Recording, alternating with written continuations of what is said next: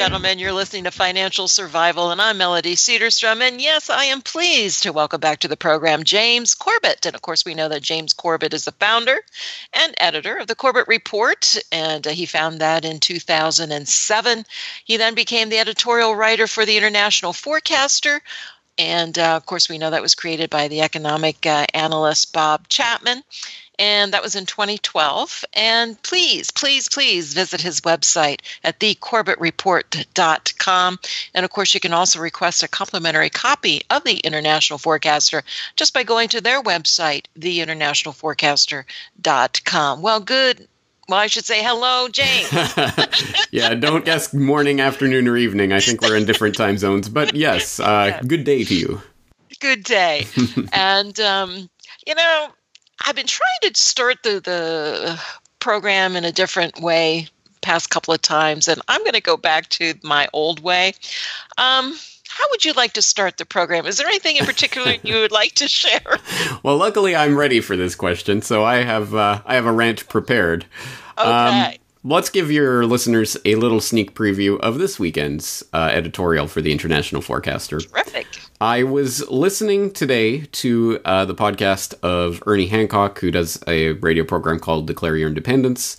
And he had a guest, uh, Paul Rosenberg, who is a crypto anarchist, and and uh, he wrote "The Lodging for Wayfaring Men" and other things that some of your listeners might be familiar with. If not, they can acquaint themselves uh, with Paul Rosenberg. I believe, oh, I don't want to give the wrong address. I believe the site is uh, freemansperspective.com, freemansperspective.com.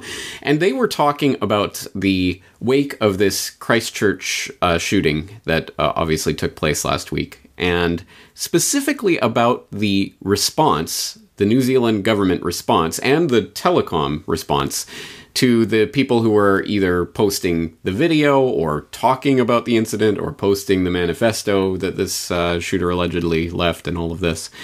Um, and they were talking about the the sort of online crackdown of this, and it very quickly that conversation got down to the fundamental root of what this is really about uh, in a way that I haven't heard articulated very often. So I'm going to be writing about it in some more detail this weekend. But fundamentally, uh, what Paul Rosenberg was was pointing out is we are on the cusp.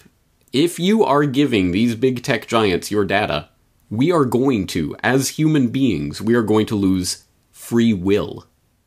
That's kind of a bizarre statement if you're not understanding how to how to interpret that. What does what does that have to do with free will? What does censorship online have to do with free will? What does big big tech and big data have to do with it? But he was making the point. Um, your listeners might have seen last year there was a leaked internal Google um, video that uh, that Google itself had produced internally, and it was for employees to to talk and discuss. And it was called the Selfish Ledger. It was leaked online, and now you can go watch it. It's up on YouTube, so you can go see it.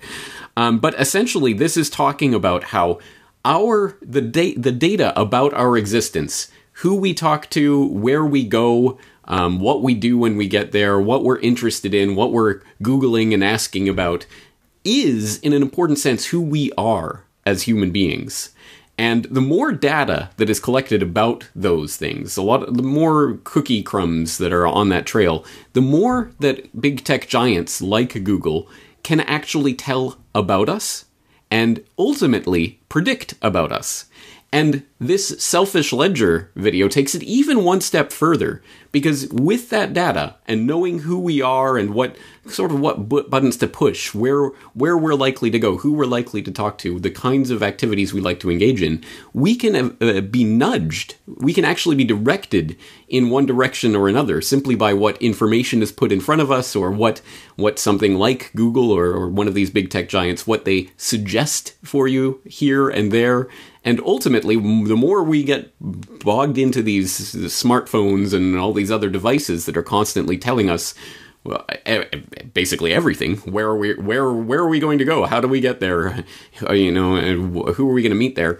Uh, eventually, our entire lives will be directed by these big tech giants, and this is not some far off dystopian fantasy. As Paul Rosenberg was pointing out, we are already there to a large extent. People's lives are now being directed one way or another by these devices and these platforms that we're using. And that's such an important point, and not enough people are talking about this. So I really want to highlight this and, and underscore it about 10 times with seven exclamation marks after it. But you know what's frightening about that is when you look to the youth, the millennials, how do you change their? I mean, us as adults and the ages that we are, we see this and we're horrified by it. I mean, this is nothing more than legal mind control. They're controlling the thoughts in order to make you do things and to guide you and place you into a position where they want you to. And we, you know, they talk a lot about robots. Well, the people eventually become robots to some degree. I mean, they're totally controlled. Yeah. And and you bring up the good point is that to a certain extent, perhaps there are those of us who uh, are old enough that this will not ultimately be, you know, the defining point of our life, because we at least remember the time before these devices and these these uh, services were online uh, before there was an online. Um, but yeah, there's a, an entire generation growing up now that's never known anything different. And the, think of the generation after them that will be even further embedded in this the digital natives, as they're called. Um, that is really the scary part. Uh, I'm not so worried about myself, although I think we all experienced this, this to some extent, but my children who are going to be growing up in this. And, and, and it's the Matrix. I mean, it is a Matrix. Uh, that movie does provide a very powerful allegory for the time that we're living in. And it's not it's not even so analogous anymore so much as it's becoming reality. People are steeping themselves, in some cases, quite literally into a virtual reality that's being created around them. At any rate, we're getting the concept of augmented reality, where people are going to be walking around with their Google glasses or whatever the next trendy, you know, fashion tech trend is going to be, uh, that will be telling them about the world that they are experiencing and eventually telling them what to think and how to interact in that world. And that's the point at which we stop being human beings and start being automatons, essentially, that are being programmed from the outside. The other frightening thing about that is I don't see how it's going to change. I mean, that is the direction, and I mean, if we if we wanted to, you know, you know, predict the future. I mean, we're here talking about this interaction, the control, the, the it's not going to change. I mean, this is going to progress. How does you can't reverse it? No. No, not it's not going to it, be reversed. Yes, this is not a trend that you can no, you can reverse no. because it is going in that direction and the only I mean the only thing that will stop that in any way is to simply not give the data. And that's becoming even more difficult. I mean, at a certain, to a certain extent, you can ditch your smartphone, you can go offline. I mean, assuming you can even do that, because now, of course, more and more people's jobs literally depend on them being connected in some way. Um, but assuming you have the luxury to be able to go offline, it's still at this point it's becoming more and more difficult to actually escape it. It uh, as we've found out through the genetic testing, you don't need to have the DNA of every single person in the population in order to map out the entire population's genetic code. You just need enough people if you have enough people that are related to you, then you essentially know your genetic code. If you have enough people who are online and Facebooking and Instagramming and whatever and sending their da- da- data off to big tech, then you're going to be in that matrix one way or another. You just might be the kind of shadow entity. And that that's something that I've heard from a lot of people when they have gone to sign up for something like Facebook. They've resisted for many years, but they need to for their new job or whatever it is. So they go to sign up and suddenly Facebook that has never had a profile on them ever is suggesting friends to them that they know in real life, but there's no possible way Facebook could know this. How could they know this? How do they know who my friends in real life are? I don't even have their phone number in my phone or anything like that. I have no relation to them, but Facebook knows. This is the kind of thing that we're we're stumbling into and people are always surprised when this happens. But I think it's because no, there is this gigantic not just the Google selfish ledger about each individual, but it's it's really a, a, ledger on the entire population that's being constructed right now, and most people don't even know it exists, let alone why that's a problem. And most don't even care. You know, it's just they're caught up in it, and uh, regardless of the age, the young ones and so forth, it's uh, they don't want to know. There's so many distractions out there, and and you know, as far as I'm concerned, it's all kind of all by design. You know, getting the people, setting the people up to their so that they're just readily able to accept it, and that's all kind of conditioning of the people to some degree. And you know, I don't know how long this technology has been around, how new it is, and and, and so forth, but uh, it's. Uh, Oh, it, well, I think one of the ramifications of this is that there's going to be a uh, a splitting off of the population. The vast majority of people are going to be in the first group, and that will be the group that goes along to gets along. I mean, yeah, of course, I use Google, I use Facebook, whatever. Uh, you know, what's the big deal? Or I, I, maybe even they think, oh, I don't really like it, but you know, what else can you do? There's nothing else out there and there will be a very small sliver of the population that is actually invested in getting around these systems, not feeding their data, very specifically not feeding their data to these big tech giants, and to uh, embrace alternative technologies and alternative ways of of interacting and, and spreading information online and know about things like VPNs and IPFS and all these other acronyms that probably mean nothing to most people. That very small sliver of the population, I think there is the chance for that sliver to be able to live in something approaching freedom. Perhaps. But that's the only, I think, possibility of freedom that's coming here, and it will be a small proportion of the population. Does this kind of go into, or can you combine what you're talking about now with the uh, recent article you wrote about this is what a demographic crunch looks like to some yeah, degree. Yeah, and actually in a weird way. So this is a, an article that I wrote last week for the International Forecaster that's about the population crisis, the crunch that's coming here in Japan. Uh, as people probably know by now, J- Japanese uh, the population of Japan is shrinking. It is now a shrinking country. More people are dying than being born. It's an aging population. All of the things that come along with this idea of a demographic crunch. We've been hearing our entire lives about the overpopulation crisis. Well, here is the thin edge of the wedge of what is really coming demographically, which is an underpopulation crisis. And Japan has a front row seat to this crisis, as with a lot of other crises, actually. Um, so I'm writing about this and some of the surprising ways that's manifesting in uh, in Japan that I experience here every day. One of which that I point out is that uh, suddenly I, I, I, often go to cafes to write late at night to write the newsletter, and um, it's just easier for me to, to, not be at home and distracted by all the buzzing and things, you know. So I just go to a cafe, I get a coffee, I write uh, on my laptop. And uh, most of the cafes around here, there's quite a few of them that are open late, open till midnight. And so I, I go there and I type.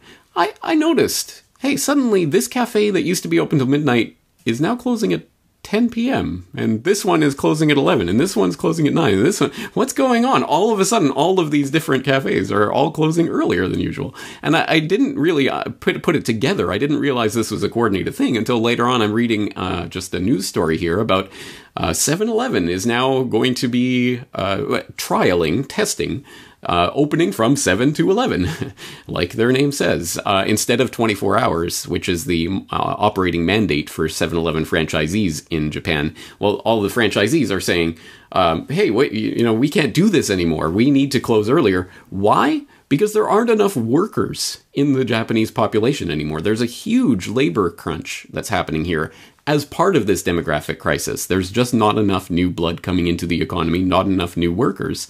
And so there is a big labor shortage here, not just in retail, although that is happening. So obviously, cafes and convenience stores and what have you are now closing earlier because they literally can't staff their stores but also it's happening in in construction it's happening it's happening all over the economy and so that was that was sort of the hitting home moment. I mean, we read about things like demographic crunch and shrinking population and aging population and things like this, but that was one of those ones where it kind of hit me in the face. Oh, this thing that is happening that is influencing my life is because of this abstract demographic phenomena that I read about. Um, but the more, perhaps the more interesting or the more crazy or scary, I don't know how to frame it, um, version of this is another story that I saw recently about a temple in Kyoto uh, here in Japan, which a, a, Buddhist temple that is now. Uh, there, there is now a robotic priest that is preaching to the monks, and you have to see the video of this to understand how bizarre and creepy and weird it is to see all these Buddhist monks bowing towards this robot priest deity. It's so strange. But this, I mean, this again is in some to some degree a reflection of the demographic crunch that's coming and of course the japanese population is being softened up for the well we can't have you know care workers for everyone. There just aren't enough people to go around, but we can have care robots for everyone. And we're starting to see the robotization of the Japanese economy and everyone getting pre- prepped for more and more robots, robot vending machines in convenience stores or robot baristas at the cafe. Uh, they're, they're already kind of rolling it out in a PR kind of way right now, but it's coming in a very real way very soon. And and this, of course, relates right back to what we're talking about the growing technological grid that is going in around us that fewer people are going to be able to escape one way or another. You're going to have a robot barista serving you your coffee. And of course, again, all of that data about what you're doing and where you're going is, of course, going to be uh, scanned and databased by the facial recognition software and all the other things that are going to be part of this web that's being constructed right now that will all run on the 5G microwave radiation back background that of course is going to fry everyone while they're surveilling you. What is Japan? Does Japan is Japan open to uh, immigration? to fill uh, those? not very I mean, widely. The door is not no, open very I didn't widely. think so. Um, but, but, that is will those a, doors a, open? That that's a huge and growing political issue here. And in fact, just last year, the Abe government uh, put forward some changes to that, opens the door a little bit wider for some migrant workers to come in, some unskilled workers to come in. But uh, obviously, it's a huge political issue here, and there's a lot of backlash. So, yes, technically, it might be theoretically possible for a immigrant worker to c- get into the country, but not very easily. Although that is changing. And it, I, what is the healthcare? What type of healthcare, and how is the healthcare in Japan? I mean Yes, healthcare is um, universal. It's uh, everybody has to pay into it, and everybody has healthcare here. I, I can attest that you basically never pay. You go to the hospital, you pay maybe uh, a token fee for the, the medication you get, but it isn't very much. But the everyone does pay into the system, and it is uh, uh universal. Okay. Does I mean it work? Uh, but well we're heading into a break right now. Um, universally. anyway, we'll be right back, ladies and gentlemen. Please stay tuned. You're listening to Financial Survival.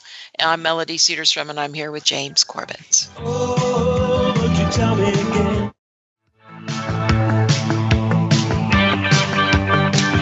welcome back, ladies and gentlemen. You're listening to Financial Survival brought to you by Discount Gold and Silver Trading.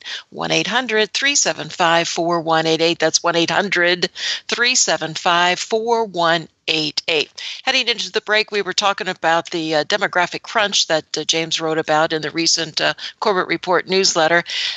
Is there any final comments or conclusions you would like to add to that uh, before we move on? To well i suppose i'll, I'll tell you in a few years but uh, i mean but really japan is going to get a, a, sort of front row seat to the way this is going to play out and and as i've pointed out on my podcast before it is happening in a number of different countries right now there is a- absolute population shrinkage beginning, and uh, we're seeing the the beginnings of this in a lot of countries. And of course, the the replacement rate for um, birth uh, overall births in a lot of different countries is now below replacement rate. So um, uh, Korea and and a whole list of other countries, Italy and Greece and many other places, are now falling below replacement levels and quite uh, quite substantially so. So again, this is however Japan decides to deal with this is going to be a model, either positive or negative for other countries, but it will be um, be interesting to see the way that this plays out because of course as I'm sure your listeners are well aware, our entire economic model and, and monetary system and everything is based on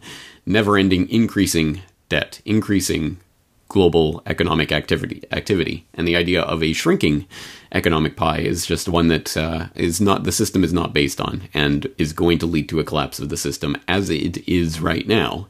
What will be along to replace it? That's of course the big question that we always keep coming back to on this program isn't it you know, Chinese leader um, President Xi Jinping is visiting Europe this week. He's traveling to France, Italy, Monaco.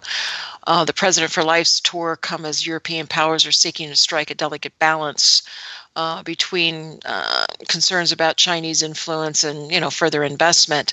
Uh, what do you think uh, uh, President Xi's real agenda with these nations are, and do you see what type of outcomes are will likely um, be seen as from his visit? I think primarily this is a, a, sort of diplomatic softening up of Europe with regards to the Belt and Road Initiative, the big trade infrastructure project that China is engaged in right now to try to essentially connect Chinese markets to European markets. I mean, that's one of the, the major um, things that this is, is ultimately going to end up doing. And I think China, of course, knows that especially in the light of its ongoing trade war with the United States, that its bread is buttered on the side of Eurasia more so than North America. So I think this is part of that um, diplomatic tour that the that is happening right now to basically uh, quell some of the fears and and concerns that people might have over this. And there are mounting concerns, as we've talked about on the program before. When China was just going around handing out money hand over fist, of course everyone's taking it. It's only later on that they start to wonder maybe there's some strings attached here. Maybe this isn't a good deal for us. And one example of that is in Malaysia right now, where um, Mahathir Mohamad, the 93 year old prime minister, uh, has basically nixed or put on hold a lot of the projects that his uh, previous, the previous prime minister, had created with China. Uh, on the back of a lot of allegations that he, uh, the previous Indonesian prime minister, uh, sorry, Malaysian prime minister, was receiving kickbacks from China in order to um, give sweetheart deals to Chinese construction companies and what have you. Long story short, some pretty major projects, including a major um, uh, high speed train link that was being slated to be constructed in Malaysia has been put on hold. That was a it was slated to be a 13 billion dollar project. The latest estimates are if they went ahead with it it will probably be 32 billion dollars. A significant amount of money for Malaysia. And so they're putting the brakes on this and saying, "Whoa, whoa, whoa, I think this is this isn't for our benefit. Clearly, this is for the Chinese construction company's benefit and maybe for Chinese diplomatic benefit. But what are we really getting out of this? Is this in our own best interest? And I think a lot of countries now are starting to step back and recalculate whether or not all of this seeming manna from heaven that's coming from Beijing is really got great or is there are there strings attached here? And so it's in the wake of this and of course right before a uh, a meeting that I a conference on the Belt and Road Initiative that I believe is happening next month that uh, Xi Jinping is on this diplomatic tour to try to ease everyone's uh, nerves and just say no you know we're here to be trade trade partners with the world and everything's going to be great and fine and dandy and you know just make sure that you're on the right side of history because we're going to be the future. So i think that's pr- going to be a primary focus of a lot of the well Malay- malaysia wouldn't have any i mean they, it's not like they can say okay we're done with you. Or, no i mean no yes i mean clearly that's uh, part i mean there's the no one there to replace yeah. china. Yeah. No, I mean, clearly, a lot of the countries that are recipients of this Chinese aid, it's not exactly aid, but whatever you call it, um, are one way or another dependent on China. So they can't exactly just um, stick a middle finger in their face and walk away. I mean, they're they're they're obviously going to be partners, trading partners with China. It's just a question of, you know, is this a raw deal, and if so, how much of a raw deal, and should we be standing up for it? And uh, it's just interesting that uh, even a, a relatively close partner like Malaysia would be now standing up and and potentially saying no to China. Was Malaysia in the uh, TPP? I believe they, were, so. Were they one of I the countries? so. I'd have to double check that, but I believe they were one of the countries. Yeah. Would they be have? Would this conversation be if if the TP was rewritten or recon? You know, yeah, that's a hypothetical negative that uh, is hard to answer, but um, but uh, well, I mean that is one of the. I mean that's just a reflection, I think, of the overall jumble of competing interests that are happening right now. And I think there's a, a growing awareness that Southeast Asia is uh, demographically one of the few places on the in the planet that has a growing young population, and thus is seen economically as uh, a driver for growth, global growth in the future.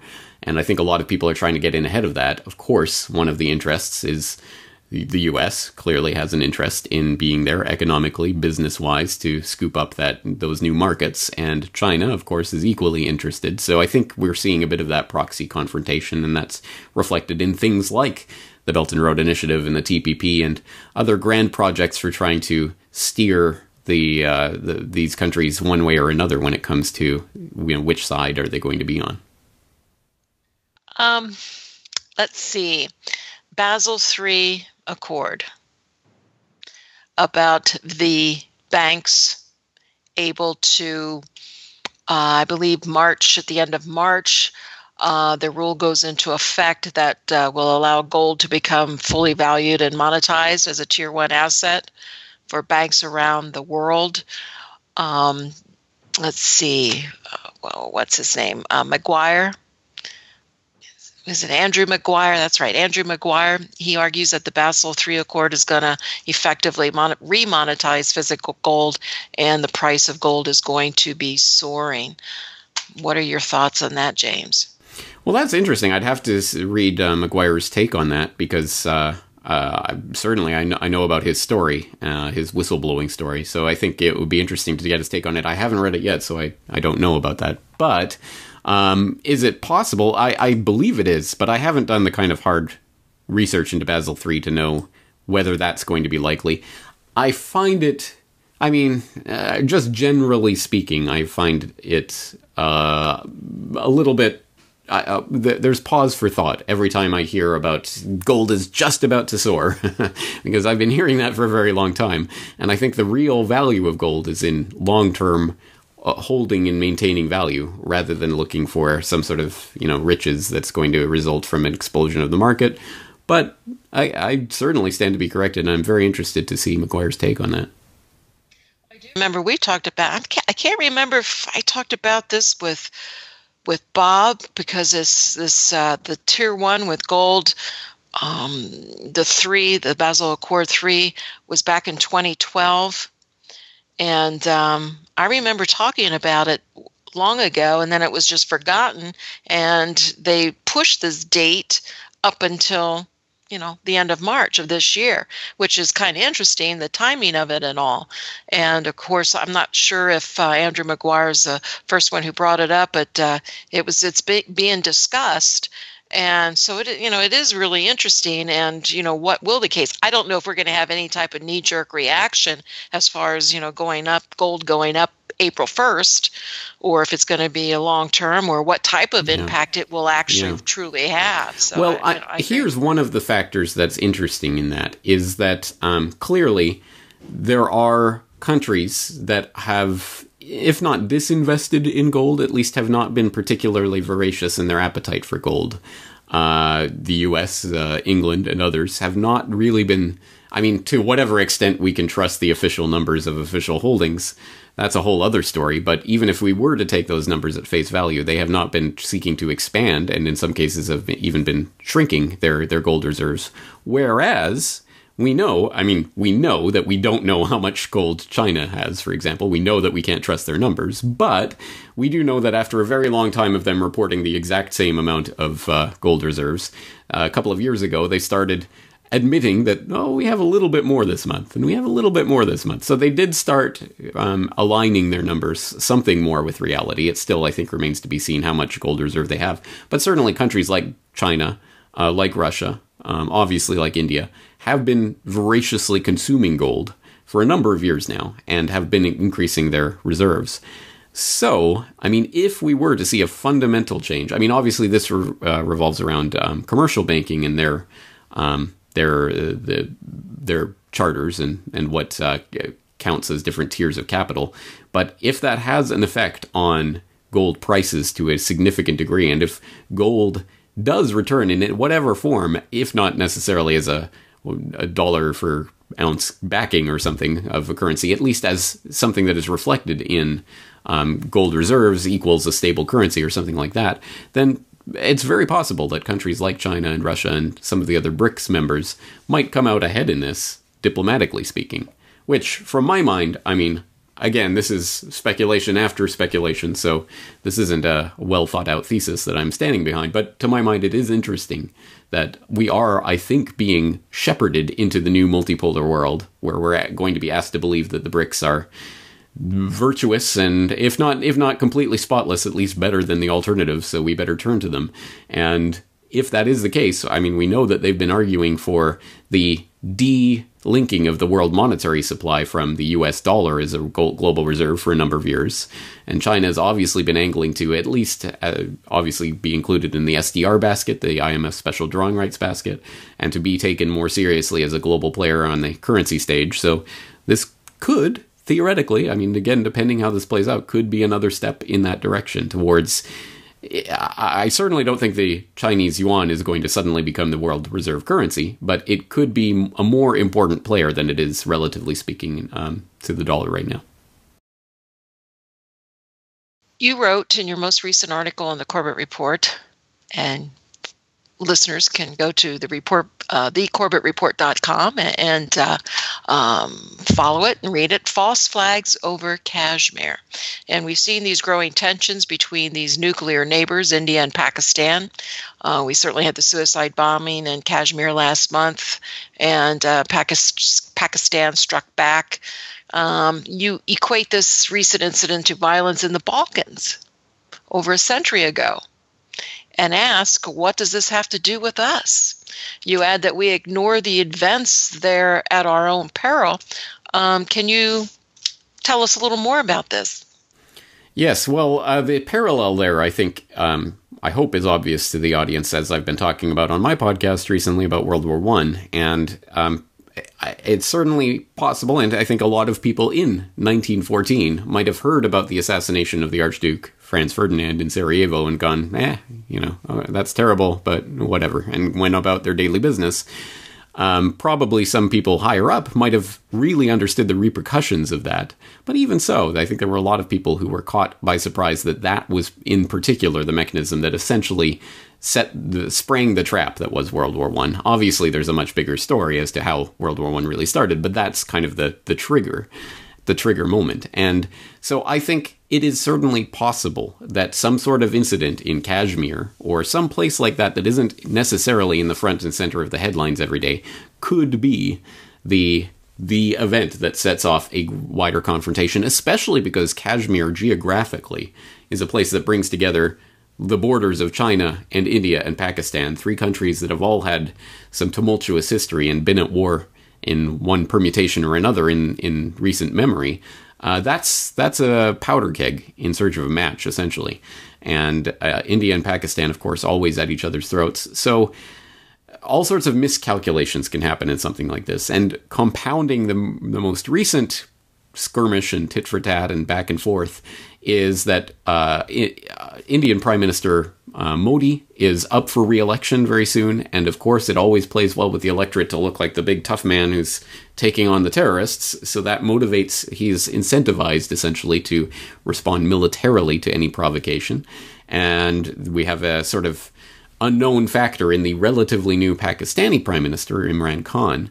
So all of this is very worrying in in what it pretends for the possibility of sparking a much greater confrontation. And of course, again, India and Pakistan uh, are nuclear powers, so that should be something that we all have in mind. But even even if it were only, in quotation marks, only India and Pakistan nuclear powers in some sort of nuclear exchange, that would still undoubtedly bring in China, which, as I say, is right there on the border, and of course the U.S., which is taking an increasing role in being in India's corner in the India China question who's going to you know dominate Asia in the future and uh, America has done all sorts of things, even going so far as to rename the Asia Pacific region the Indo Pacific region.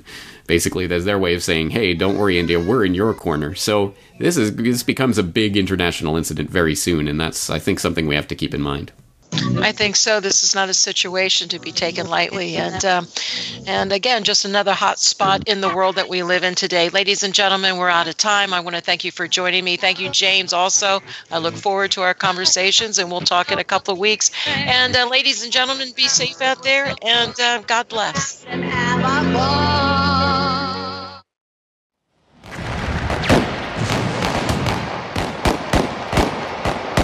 One hundred years ago the most devastating war the world had ever seen came to an end. In the craters of those battlefields lay the fallen. But why? What was World War I about? What did it mean? For a century, we have been told a partial history of that war.